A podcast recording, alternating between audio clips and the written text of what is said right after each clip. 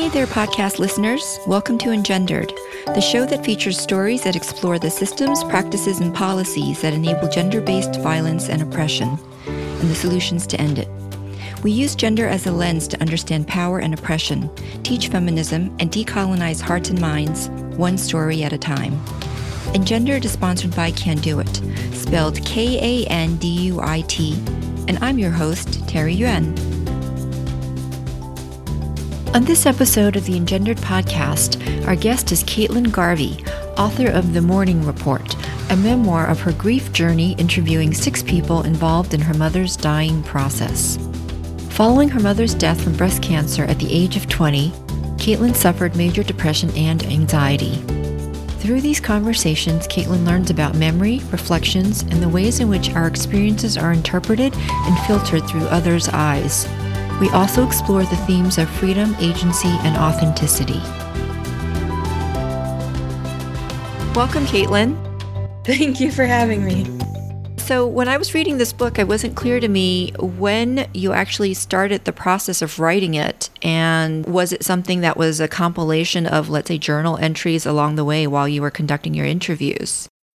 That's a good question. I started with just conducting an interview on the funeral director for a grad school class and the the assignment was just to profile anybody and then from there I realized all these themes were coming up that I needed to explore further and also memories of my mom um, were kind of flooding after I, I was talking to him so I was like let me expand this to other people who are maybe in my mom's sphere or like people who were involved in her I guess you could call it a dying process, um, like a hospice worker and people like that. So it was mostly uh, just, I started writing this maybe four years ago um, and finished it, I want to say, and finished it three years ago. Yeah. At, as my graduate school thesis. And then uh, since then, I've just been editing it and touching wow, it. Wow, I'm so impressed, and and you were able to get it published too. So, so let's talk about when you started with your the funeral director. I mean, he's he's one of the last. Is he the last person? Yeah, he's the last. He's one. the last person. How did you decide when you first embarked on this project for school to choose him as the first person to interview? I wanted to do something kind of like bizarre. Um, like I, I wanted to interview somebody whose voice I, you know, wouldn't have normally. This sounds bad, but wouldn't have normally paid attention to. And he was the closest to my mom's death because he was the embalmer. So I had a lot of flashbacks to that particular moment, like being in his being at the wake and just seeing how he presented the body basically which sounds morbid but um, i was just i was just curious if it would not only spark memories for me but also like give me some sort of i don't know peace maybe um, and so yeah so he i ended up putting him last because i do think it is kind of well not chronological but um, it's i wanted to end on the idea of like the way we grieve and the rituals we go through and what that says about how we relate to other people. Yeah, I mean, if you know, now that you've mentioned it, in, the, in terms of the the order of people, you've interviewed six people altogether, or five sets of people, five, yeah. and they you start with the most the your hair the your mom's hairstylist and friend, so someone who was most present in her life, right? Mm-hmm. And then mm-hmm. you continue on to the family priest and the nurse and the admin at the hospice, the estate planner, and then finally mm-hmm. with the funeral director. So I guess the person who then last connected exactly. with her after exactly. death, right? So that process. So let's let's start with the the first person, the hairstylist and your mom's close friend Debbie. What was interesting to me when you talked about her is the fact that you didn't you didn't go see her or you know you got your hair done by her when you were young and then after your mother's death you didn't you didn't go back mm-hmm. um, yeah. and was that a conscious decision or unconscious I think it might have been a little bit of both. I think I'm I'm I'm a very anxious person and hate getting my hair cut anyway. So um, I avoided that for as long as possible. But I also think, yeah, it was a little emotional the idea of like going back to her house, she would cut hair in her basement um, and just uh, have all those memories come back. Yeah. And, you know, I think for just relating it to myself and as a survivor, mm-hmm. the, the people with whom I feel the most triggered in a way um, are those with whom I've shared collective trauma.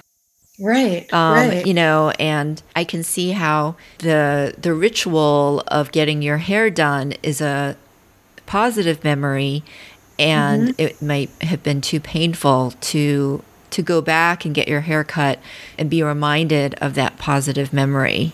Yeah, and she and Debbie was also like she helped my mom pick out a wig um, after she lost her hair, and she was uh, she was actually the person, not the embalmer, who dressed my mom's hair for the wake. So that was a very intimate thing.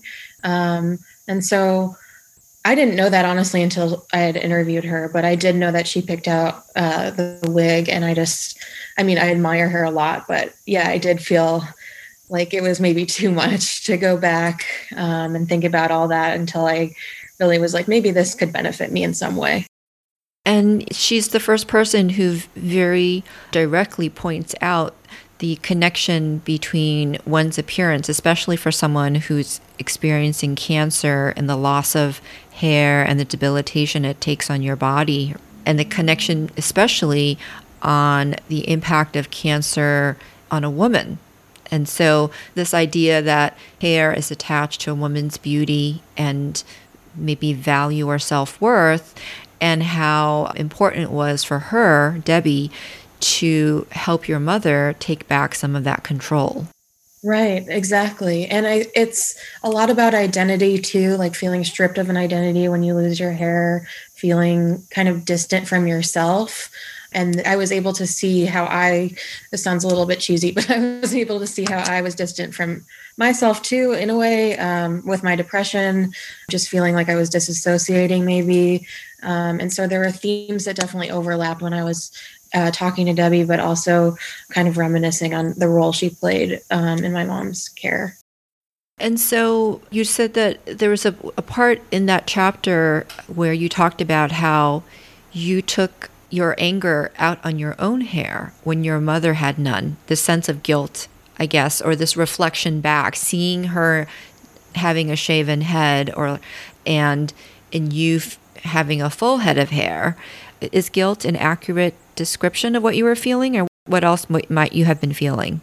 Yeah, guilt is accurate. And I think part of me was feeling guilty, like not just for hair, but for feeling like I wanted to die when, you know, my mom just wanted to live and she was fighting for her life. And so I think the difference in our perspectives was what something that made me feel even guiltier, honestly.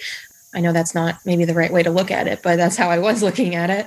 But yeah, I I remember just thinking about my own appearance a lot. Um, I lost weight t- frequently and then gained it all back. I was kind of just like changing my image very frequently um, because I think just because I didn't really know who I was, um, but also because I was just rebelling against what I thought was kind of unfair, an unfair thing that happened to my mom. And so this this concept of image and identity, it's interesting because th- that shows up, you know, in all of the conversations you have. But with respect to your own, one of the things that you did as well is you talked about how you spent hours creating fake Facebook profiles. Yeah. which made me think about, you know, all of those those right wing extremists and like oh, no. Russian coal farms, right? oh um, and yeah. I thought, well, so so is is that what's behind people embracing yeah. conspiracy theories is this desire of course it's a desire to escape your reality right and to try on different looks yeah but to basically not be present to what's in front right. of you in your own life. And exactly. so just was it effective? Did it work? How how how did oh, it, no. that experience impact you? Um, that's a great question and i didn't make that comparison before. I mean you're very right. It's a form of escape but also like when you feel extremely desperate i think. Yeah i think it it provided me with distraction which i guess you could say is was helpful to an extent but in the long term, not at all. Um, in the short term, I felt like very immediate satisfaction from escaping in that way. And yeah, I think it, I realized after many years that that was not um, fruitful for me or for anyone involved. um, so, so were you? So, I mean, just out of curiosity, were you in these identities? You were taking on both genders, different ages, different yeah. races. Oh, mostly men. I don't know why. Ah, so I, I, mean, to to me, I mean, we did a whole series on sex, womanhood, and femininity, and there's mm-hmm. concept of tomboyism came up mm-hmm. in the history of tomboyism, and it's often been the case that girls under you know patriarchy escape mm-hmm. to male identities. Oh yeah. You know, or the facade of such to gain power as a way to mm-hmm. reject femininity where they may feel weak. Oh, interesting. Yeah, yeah. So I'm I'm that's interesting that you took on male identities mainly. yeah. And it's interesting like I was exploring my sexuality too, so I think that played a role maybe in what gender I was presenting as or as my fake person was presenting as. Um, yeah, I think I was just trying to experiment with different identities, but also kind of figure out what what was interesting about other people that I liked and, and wanted to emulate. And so it allowed me to do that to an extent, but I wouldn't recommend it as a a treatment. And and so you know, even with that, you wrote about how you still had a lot of physical, obviously, uh, symptoms, um, mm-hmm. such as you talked about your impulse control disorder, like pulling out mm-hmm. your eyebrows, obviously your anxiety and your depression. How when you were experiencing the, these other symptoms, which you know you feel, feel feel free to elaborate on them, were you aware at the time that they were symptoms, or were you kind of just so enmeshed in it that you didn't realize it was a problem? Yeah, I think I was I was so enmeshed in it, and I think I don't know. There are a lot of connections that I was able to make upon reflection between identity and you know doing things like pulling out your eyebrows, and those were connections I was definitely not making while I was you know struggling with it. But yeah, I think I don't know. I think I was just looking for ways to release in some way, like looking for just tiny feelings of gratification. So that provided me that for, you know, 30 seconds or whatever. And to me, that was enough because it's just getting day by going through each day, getting by. So if you can fill in the gaps with something, um, that's just what it was feeling like to me at the time. And so that concept of filling in gaps also is a mm-hmm. theme that runs through. Yeah. But, um, you, you know, when you talked about being in the moment and not realizing, not reflecting, not um, not knowing until later, until you had time to reflect, was it because you didn't have the skills or the tools to reflect? Was it because there was no therapist there to help build those skills? What were the, some of the reasons behind what made reflection happen later? I think being so uh, attached to the feeling that I got from pulling out my eyebrows was blinding me to any sort of reflection. I was just so focused on let me get that feeling back that I was not able to even see it outside of that small act. And I think, you know, I was seeing a therapist at the time I was doing that. So even as I was writing my book, I had trichotillomania and was plucking out my eyebrows. Um, so I had more tools to deal with it than I would have if I were 20. But at the same time, I did feel like it was something to hide and something that I should be ashamed of. So I had all these, again, feelings of guilt, feelings of shame. And I wasn't really sure what to do with those. And so I think that just led me, honestly, to do so the guilt, I think I, I understand it's survival guilt. And where did the shame come from? Is it shame that you were grieving? and not like you hadn't moved on what was what was the basis of that shame yeah i think it was it was shame that i wasn't as far along in my life as i imagined myself to be so it was kind of like a shame of not fulfilling my my own expectations for myself if that makes sense was it your your, your mother's expectations of you yeah actually yeah it was it was my expectations of myself that were yeah pulled from my mother so yeah it was uh, I don't know. I feel like I, I was just ashamed to even be depressed and to have to, you know, ask for help. And I was just ashamed in general that I just had no like zest or motivation for living. And that was something that I really was looking for and wanted to get back. And it's interesting how when you talked about Debbie, your mom's hairstylist, you described her as um, she's Italian American mm-hmm. right? And you described her in this in one um, part as someone who values quote unquote action over introspection. And so for me, when I read that, I thought, hmm, isn't that kind of, I mean, in so many ways, I mean, there are different things that you've said that I think you know, quote, encapsulate the book. Mm-hmm. but that's yeah. also one of them. You know, it was the first right. one where I thought, well, isn't that the problem that we have as humans this misconception that that both are mutually exclusive? you know that we right. have to choose and how can action happen without introspection how can purposeful right. action happen without that's, introspection that's a great point yeah and i think a lot like that comes up later too just the value of busyness and how you can distract yourself from introspection but i think you're totally right. I don't i think they go hand in hand. For me i was mostly viewing it as i was very inactive and my depression kind of made me at times bed like bedridden. And so I felt like here is this person in front of me who just feels like she has to keep doing something in order to kind of stay afloat. Um, and that was something I envied a little bit. But you're right. I think they definitely have to go hand in hand and it's not one over the other. So the next chapter with the priest that you interviewed. Hmm. So you grew up Catholic, I'm guessing. Right. And mm-hmm. yeah.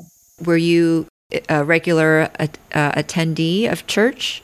yeah, every week? We went every Sunday, and then I went to a Catholic grade school, so we were in church. I think it was like every Tuesday, just during the day. so okay. We so the the concepts uh, in Catholicism around sin, obviously, mm-hmm. was I'm guessing a big part of your life and your identity. Yeah, and that's where the shame comes in too. Um, so it all connects. Well, I, I think even those of us who are not Catholic, you know, or even atheist and agnostic in this society, there's so much shame culture because yeah. of patriarchy. Yeah. Because of conforming to gender roles, if anything. Mm-hmm. But mm-hmm. but putting that aside, so the priest, he um, Father Dorr. I thought what was interesting about your conversation with him is, uh, you know, number one, your observation that there was such vulnerability in him. Mm-hmm. I mean, this was true, I think, for all of the interviews that you had. In many ways, what you were seeking from someone, they actually received from you. yeah, I guess you could say that. and so, you know, Father Dorr, you described him as someone when he described his relationship to God and when he was the first time when he was angry was with God was when his mother died when he was mm-hmm. young, mm-hmm. a teenager. Mm-hmm and and and in that description you talked about seeing the fear in his eyes which reflected back the eyes of a child right yeah i just thought that was isn't that part of us always the part that gets in the way that that isn't nurtured enough by us as individuals as us as a society that keeps us from building the skills that we need to deal with grief and loss in society mm-hmm. in our lives. Right. And I think there is such with him there was such like an emphasis on certainty. Like he when he talked he his voice is very loud and he you know his voice boomed in the church. I remember talking about it echoed throughout the pews. But yeah, so I think there was this kind of, at least initially in the conversation, a kind of hesitancy to say like he's unsure about certain things or he is childlike in certain ways. I think he would not be willing to necessarily acknowledge that. So, yeah, I think, yeah, we all have that kind of unnurtured side. And mine I felt especially like empty when thinking about my uh, relationship to religion and just kind of the negative feelings that it uh, kind of imposed on me, I guess you could say. But um, there was something that when there was a shift when he became a little bit less certain. And you're right, he did, he, it seemed like he was just kind of figuring things out. I mean, I, I mean, in many ways, isn't that what we want from the the leaders or the I, I don't want to say I guess leaders is the best yeah. term. Leaders in our lives that you know they show their humanity. Yes. Right, and, and they show us how we can use our humanity to to move through life smoothly. yes, and and that it's not reassuring to be certain necessarily because it's like if you're questioning things then you're just made to feel sort of ostracized. So yeah i think that was the part of it where i felt i actually related to him um, and i didn't you know previously in my life or in my in that interview in, or in my childhood um, when he was our the priest at my uh, grade school. And, you know, there's one part where he talks about, Father Doerr talks about how for him, dealing with issues of health and death is the hardest part of being a priest. Mm. And again, it, you know, it just, I think it's a difference in philosophy because as a spiritually seeking person, mm-hmm. I would want the spiritual leaders in my life to help me better navigate life, right. not moments of death right? Like right. life and, and, health. When he was referring to health, he was talking about illness, more about like people who are in less control. Right. But I think the whole point is that we need to, you know, those two things are definitive. Mm-hmm. And and yet the part that's in between, like this canvas of life, that's the part that everybody struggles with like how to be a good person, what it means to be a good person, you know, how to show up for friends and family who are ill, who are in need. And so the, that was strange to me to read that that was more challenging for him than mm-hmm. to help people navigate everyday life. Right. Yeah. And and I know I said like just now that I I wanted him to be kind of uncertain, but not about that. So I'm kind of contradicting myself, but I think you're right that we want some sort of assurance, at least in terms of like, yeah, how to be a good person, like you said. And yeah, it just felt like he was struggling with similar things, but I don't know, wasn't actually viewing them in the same way either. Like, I don't think he would view um, depression in the same category as like an illness like cancer or something. And I, I don't think they should be in the same category necessarily, but I think there's still like a stigma around depression that you can't talk about it. I think he has a very narrow mind uh, when thinking about illness in general. Um, so that was also confusing to me. yeah, so it, it, revealed to me a lot of um, why we seek guidance from faith leaders and and why we are uh, disappointed and and when they fall short.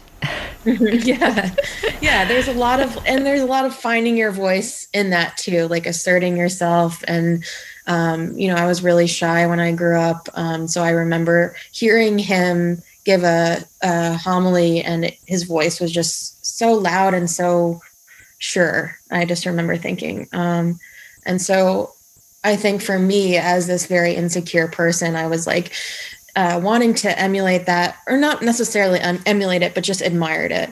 And so that's why I remember like thinking maybe there's something here. Maybe the answers are in religion, or um, just because this man is is you know so sure. And yeah, it's disappointing when it's it's kind of like the Wizard of Oz when you realize who's behind the curtain. But yeah, it's it can be very disappointing when they're when you bring up things that they don't have concrete answers to. Yeah the the description you gave of his voice and his um, the volume, mm-hmm. uh, his tone and his volume, they mm-hmm. are traditional markers of you know dominance, right? And yeah. um, when I think of people with that kind of the way you described, I think of um, sort of either relatives or or former supervisors, employers who used those tactics to assert their their um, to assert their their omnipotence but also mm-hmm. to reassert the hierarchy. So it was kind of right. like it. You, it made me think of like roaring, you know, because some people oh, speak yeah. and they, they sound like they're roaring. yeah, that's exactly. And I feel like that is a very gendered thing. Like women are taught, socialized to be, you know, quieter, um, courteous. Um, so yeah, I think there is a huge uh, difference in who's allowed to even speak in that volume, I think. Right, of course. And so, what do you describe yourself now as in terms of your relationship to religion? Um, I'm not religious. I I am like you, spiritual, and I, you know, I want to believe that if I die, I'll see my mom, or you know, um, but I'm not involved in organized religion. And so then this next person, uh, or actually two people that you interviewed, was at your mom's uh, hospice. Mm-hmm. Um, the the two people were the administrator and the nurse who took care of your mom, Pam and Abby. Mm-hmm. Uh, and you know, here this conversation I think was, was definitely a, a, mirror, but a sort of um, distorted mirror. can you can you describe what what I what yeah. how that was the case? So I went in thinking um, that this hospice nurse that I was about to interview was the one who had worked with my mom. Um, turns out that wasn't the case, um, but she didn't realize it. Um, so she was telling me facts about my life that weren't actually facts about my life. She was like, I remember your house. Um, it was, you know, a one story, and she's getting all these details wrong. So I kind of have to make a decision in that moment like should I continue with this? Or you know I'm I'm like I said I'm a very anxious person. So the idea of stopping her and saying you have this all wrong was totally overwhelming to me. So I made the decision to say nothing and to act like what she was saying was true. Um, so you're exactly right about the distorted mirror. I think I was seeing a lot of my own anxieties reflected back at me in like just allowing the conversation to continue without correcting her. And I, I still learned a lot about uh, palliative care and uh, what it's like to be a hospice nurse, but I also learned about like blurring the lines between fantasy and reality. Um, I wrote a little bit more about escapism in this chapter too. Um, so that had some overlapping themes with the first one. And I was mostly thinking about what it means to to kind of like admit or to be in a reality where maybe other people aren't, to live in your own bubble, I guess. What did you think about what Pam said just when she was reflecting on caretaking in general, and she was making comparisons between oncology, surgery, and hospice nurses, and how um, hospice nurses, in a way, like you know what what she is, has it mm-hmm. better because they get to help patients decide what they want and and create choice in their life. So it's less frenetic, unlike emergency room nurses where they just go go go. Mm-hmm but um, it's also less intense mm-hmm. and serious, like surgery nurses. Right. Uh, and and and so she said, you know, she described it as being able to give patients the choice of what they want and it was more about wellness which i thought was very ironic because when you're in hospice there's nothing about wellness there it's it's this resignation that you know the end is near and it's your it like she made it sound like it's you know the patient has has all this autonomy and stuff but it's like the patient is dying so there are very limited options honestly. Yeah so i i definitely saw some of the contradictions when she was saying that. But i think a lot of what she was saying too made me think this is a very obvious thing and i should have realized this way before conducting the interview but her loss her experience as a hospice nurse of loss is is much different than obviously a close person or you know family member to the person who's dying. And she's able to kind of continue on with her life. She said like no loss had really even affected her uh, in her job to the point where she had to like stop working and until she lost her father-in-law which she talks about a little bit but yeah, it's just kind of this removed loss that I think is interesting. I personally couldn't deal with death and dying every day. I think I would that would take a toll on my mind and body, you know, more so than it's already been through. So, yeah, it's it's admirable, but at the same time I see how you have to kind of remove yourself or maybe disassociate a little bit too. I think you use the word compartmentalize. Yeah in some ways, compartmentalizing helps us. It's a skill, it's a tool mm-hmm. to help us get through with the daily losses that we experience that are inevitable.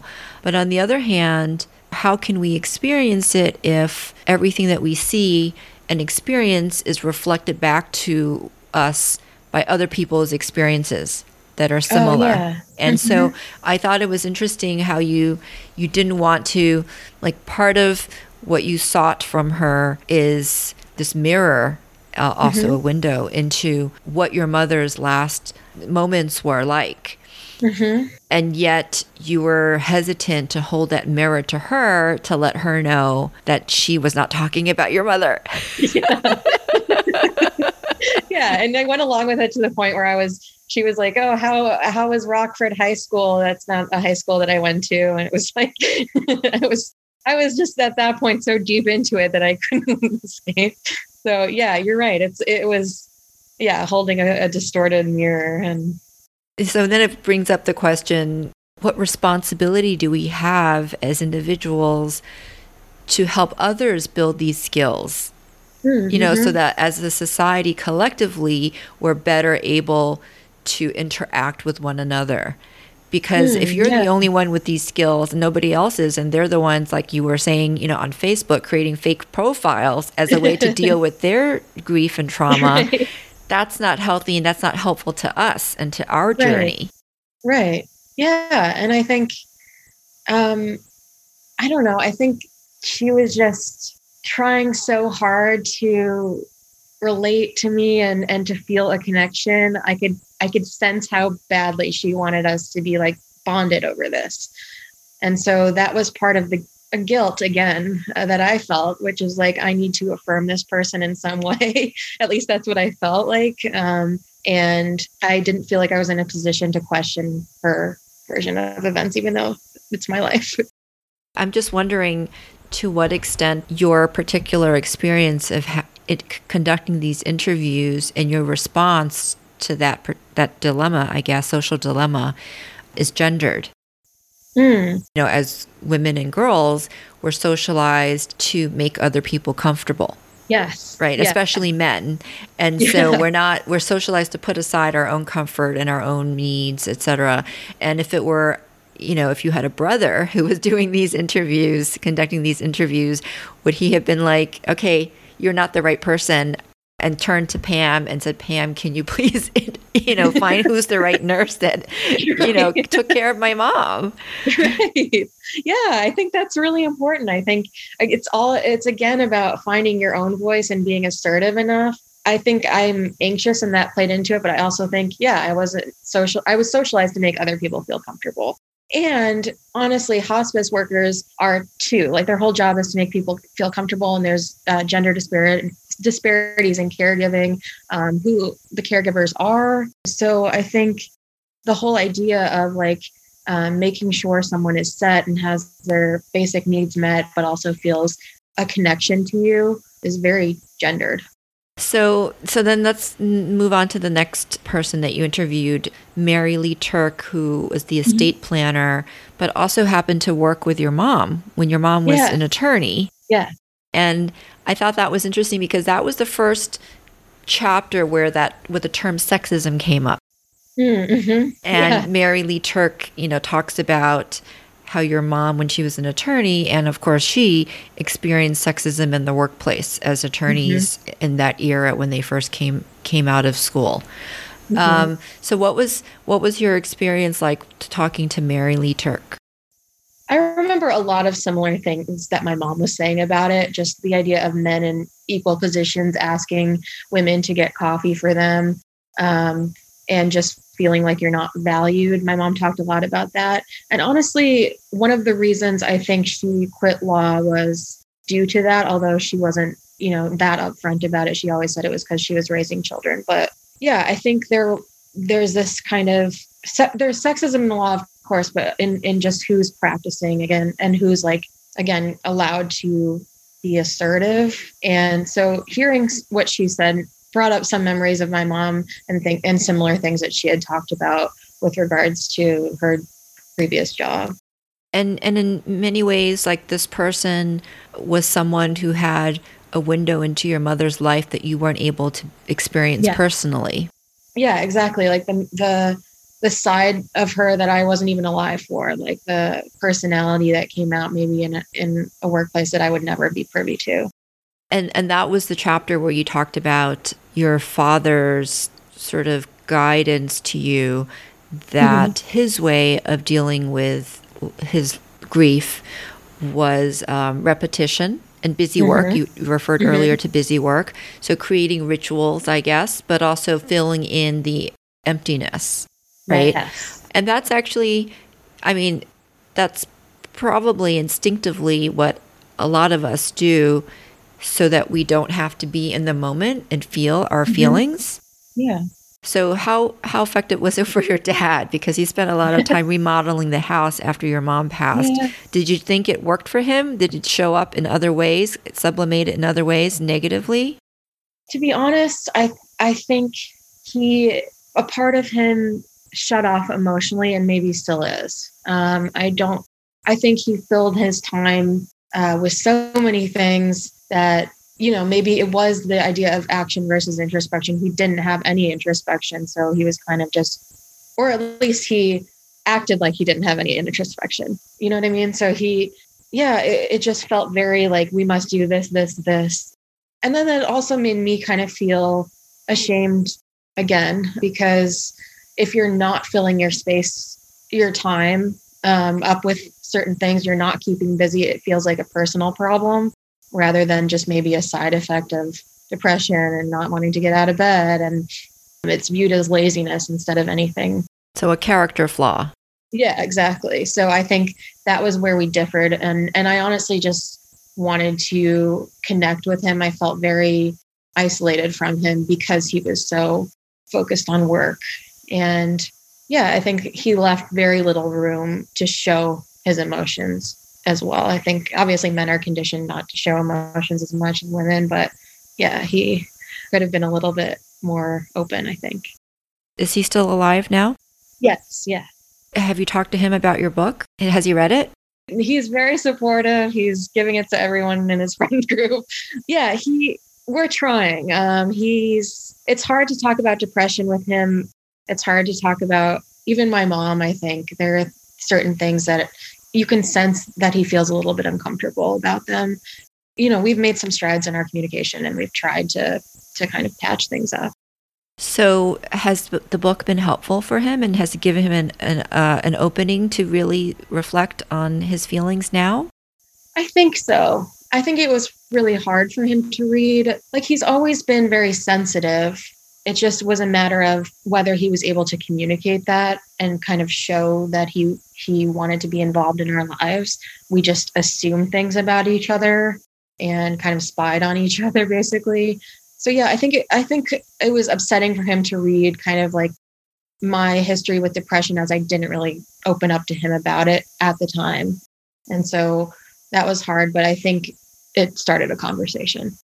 So that's great. I mean that it mm-hmm you bring up a lot of very common patterns, I'm sure, in many relationships, in many families, where, you know, men are socialized not only to not build a vocabulary for describing their feelings from the moment they're children, mm-hmm. but also mm-hmm. to not feel their feelings, to hide their feelings, to sublimate their feelings potentially through action, like you were saying, through sports, through violence, through, you know, whatever else, through work.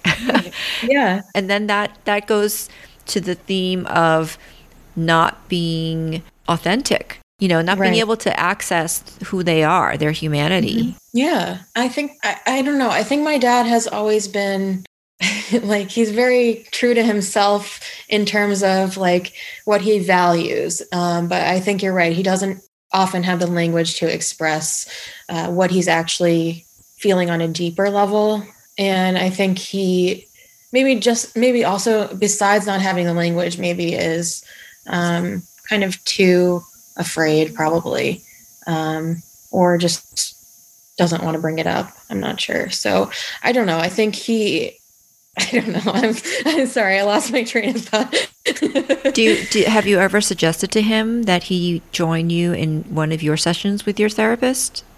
Um he's asked if we should go to therapy together.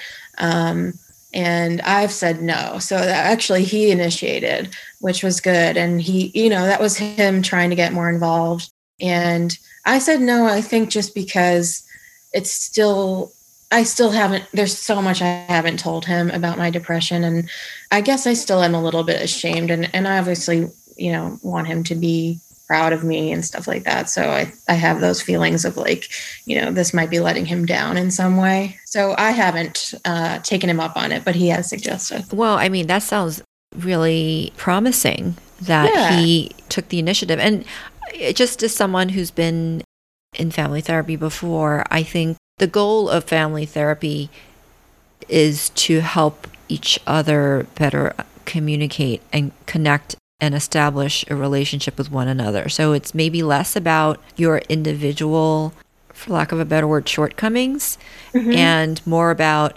uh, how to build skills to communicate with one another based on your own history with each other. Right. Yeah. So I, I, I, would think, encourage you to reconsider, you know, if at yeah, some point no, you're. I, I definitely think that could we could benefit from that. I think I, you know, I'm I'm always thinking about it. I'm just, oh, I don't know. I'm still just hesitant to do it. it just seems like it would be very hard, but, but you're right. It's worth it. And, and I think about the book too. I think he kind of saw me interviewing all these people and maybe felt I'm, I'm just putting words into his mouth because he didn't actually say this, but maybe felt a little bit kind of left out or like I didn't come to him enough for guidance and encouragement. And I definitely think I could have done a better job of that um, myself. So I'm not, you know, saying this is all a communication error on his part. Um, it's definitely has to do with me too. I'm going to just observe that communication isn't about right or wrong. Mm-hmm. I mean, mm-hmm. unless you're being, I would say, unless you're being deliberately oppressive mm-hmm. in your mm-hmm. choice of words or delivery in uh, content. But otherwise, you know, it's where you're at and what you're capable of. And so it's just about recognizing that so that you can build your skills to communicate more effectively so that your intention is aligned with what you're saying, with the delivery of the content that you're putting out there. I see. Yeah. I like that framing of it. I think that makes more sense. And I think honestly, I should even just tell him that because I think he he views it as kind of a right or wrong thing too. He he views it as like I'm warring with him if I'm you know trying to tell him we need to go to therapy or not me but trying to tell him we need to talk more about my depression.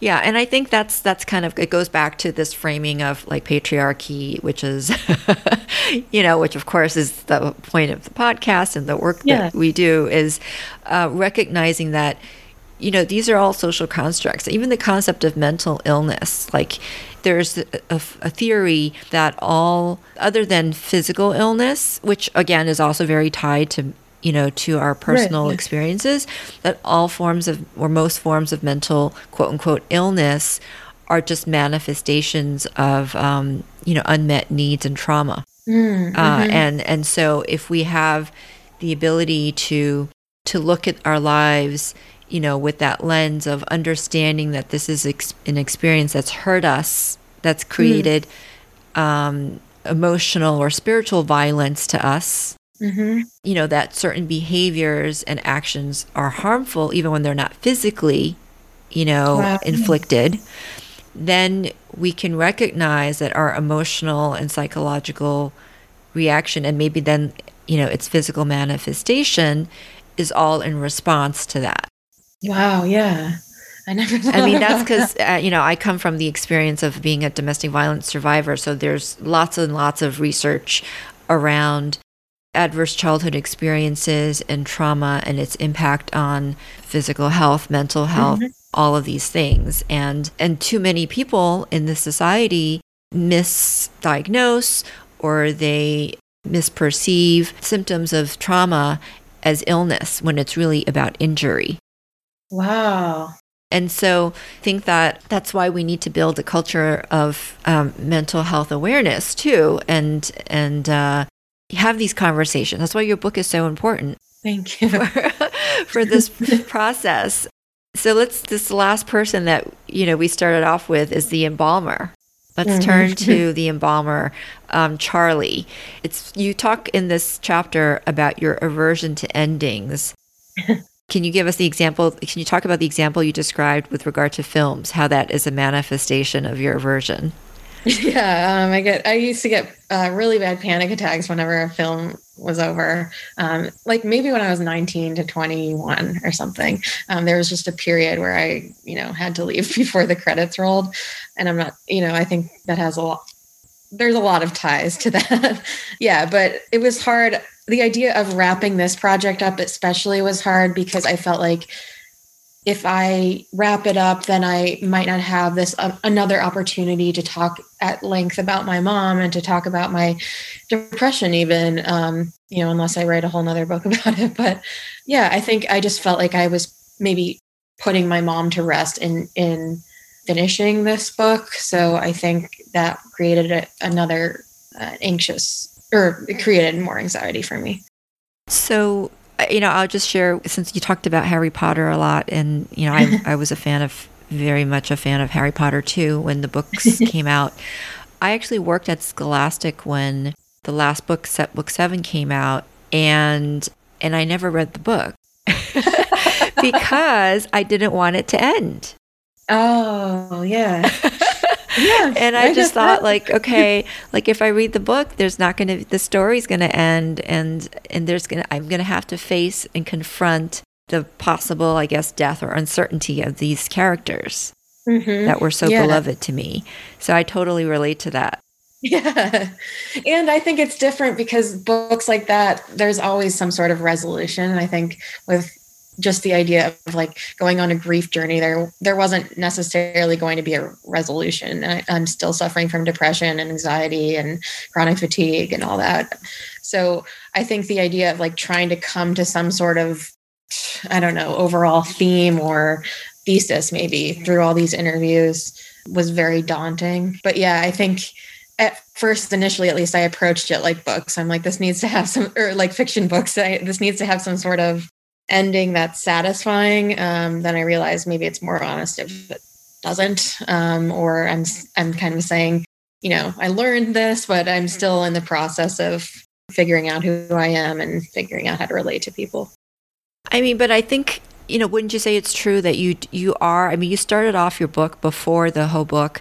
You had like a quote from the Hours, right, mm-hmm. which really mm-hmm. talks about the cycle of life. So you basically acknowledge before you even start the book right. that you know endings are openings that this is a repetitive cycle. And so i guess intellectually you accept it but you're still struggling with accepting it on a personal level.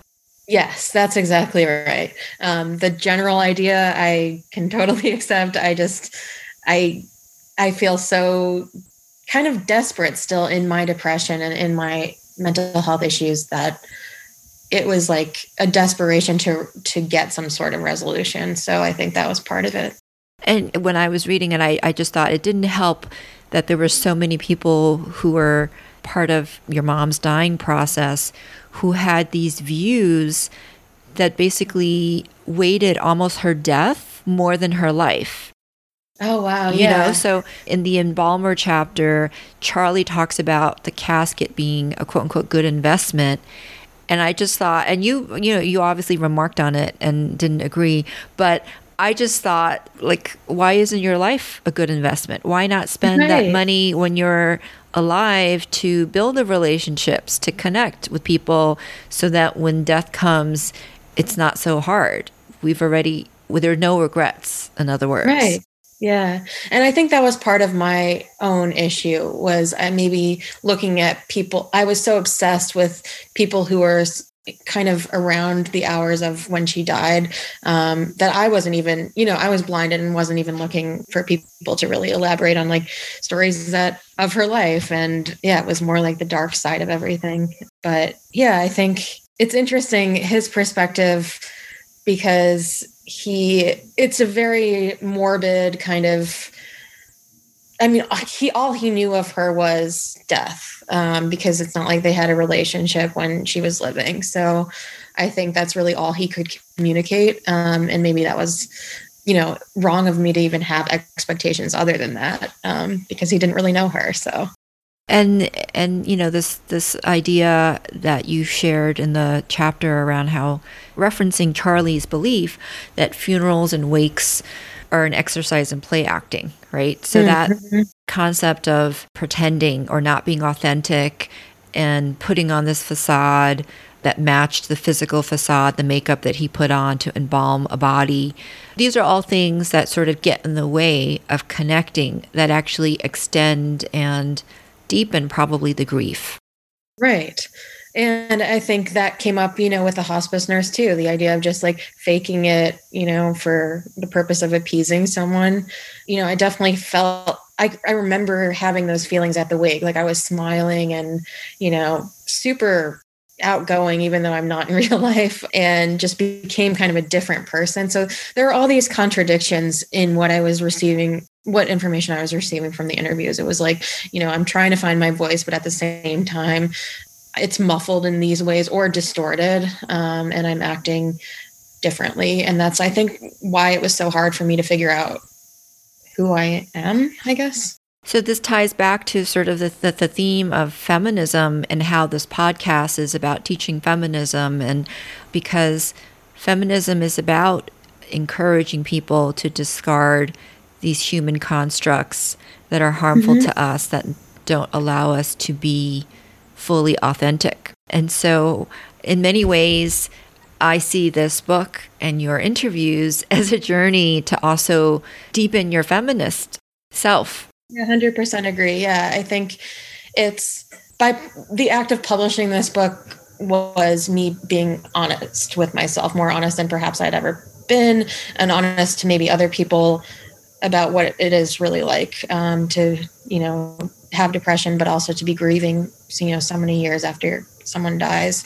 And I think there's kind of this um, power in even just the act of writing a sentence and not deleting it like saying you know this stands on its own i'm i'm going to continue with this um, i believe in this enough to put this out um, i think that was very powerful for me it was like here's my voice and I'm not actually shying away from it this time. So I think, yeah, you're exactly right. I think the idea of making sure your voice is heard, even when kind of all these people, maybe, or institutions even are trying to kind of suppress it. Um, and I think, I don't know, I think I found it in the act of writing, basically. So the idea that, like, even just talking about it right now is helping me and it can be a constant conversation and you don't need to shut down every kind of uncomfortable topic. So, since you've interviewed these individuals, have you had an opportunity to talk to more people who were part of your mom's life and and have they how have they impacted you and added to this you know these um, collection of stories yeah, great question. I think a lot of people have interviewed, or sorry, have emailed me being like, you know, I remember your mom. I just remember this like very small scene of, you know, even people that were not well acquainted with her. Um, and that's satisfying to me to see. It's like what you were saying about death versus life, the celebration of the living part of her, the joyous parts, and so this you know talking about death has opened up the conversation to to talk more about life but also people have emailed me just talking about their own kind of mental health journeys um, or you know their families mental health journeys um, and grieving processes and i think that's you know healing too it's just it's a matter of it's, it can be hard and overwhelming to hear like a bunch of people's grief stories and you know i definitely i'm very empath. I'm an empath. Yeah. So I think I take that kind of in, um, but it's relieving to not have to stop talking about anything, if that makes sense. Mm-hmm. So we're at the point of our conversation where we ask every guest a series of questions that I call the engendered questionnaire. And the first question is what is at stake in the struggle to end gender based violence and oppression? I think kind of just basic humanity. I think we're seeing so many people, especially women in minority groups, so Black women especially, losing their lives because we're ignoring um, their needs as a society. I think even what I was talking about with like the quality of care my mom received, she was a white woman, and you know, Black women are uh, at an increased um, disadvantage for receiving uh, quality care. Um, so I think just the idea of, you know, I don't know, like being alive. um, that sounds very stupid. I'm sorry. um, but I don't know, just the, the idea of just owning and having control over your body and to feel like you can assert your voice without being suppressed. What gives you hope? Stories. I think um, just hearing from other people about their just personal struggles um, and how they've overcome them, feeling like you can connect with someone and being just very nice, um, just basic human decency and kindness. And final question What can we do more of, less of, start, or stop to end gender based violence and oppression? I think we could do a lot more of a lot more listening. Um, I think there are a lot of people whose voices we just overlook or maybe just, you know, pretend are less significant. And so I think a part of the process is hearing what people have to say, but then also making sure you know it's important, uh, making sure their needs are adhered to and listened to. So I think, I, I guess I would say maybe just uh, having more dialogue with everyone, especially minority groups, so women, but also, you know, racial minority groups, um, and just trying to get their needs met. But first, you know, you can't do that without hearing what their needs are. Well, thank you so much, Caitlin. Thank you for sharing your journey with us and your conversations. And I wish you the best with this book. Thank you so much for interviewing me. Thanks for listening to this episode of Engendered. The show is sponsored by Kanduit Q&A, a peer-based knowledge platform that connects social service providers in advice, community, and learning. You can join Kanduit Q&A for free at qa.kanduit.com.